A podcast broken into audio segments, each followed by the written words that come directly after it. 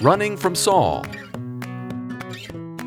David and a few of his men escaped from Saul and went to Ahimelech, the priest who was in charge of the ark of God.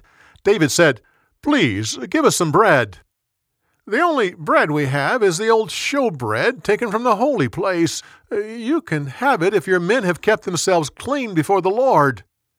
After getting the bread, David said, I forgot to bring my weapons. Do you have a spear or a sword I can use?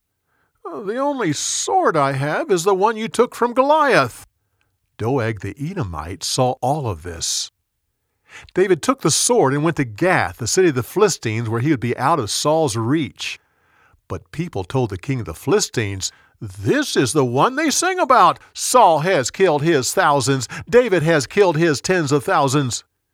David immediately pretended he was insane. He fell down and started gnawing at the doorpost. He let drool flow into his beard.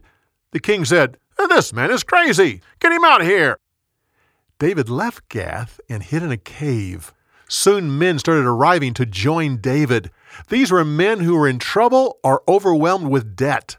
Finally, there were 400 men who rallied around David, and he became their leader.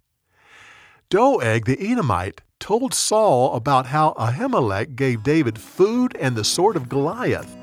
So Saul had Ahimelech killed, as well as all the priests who served with him. For more, go to BibleTelling.org.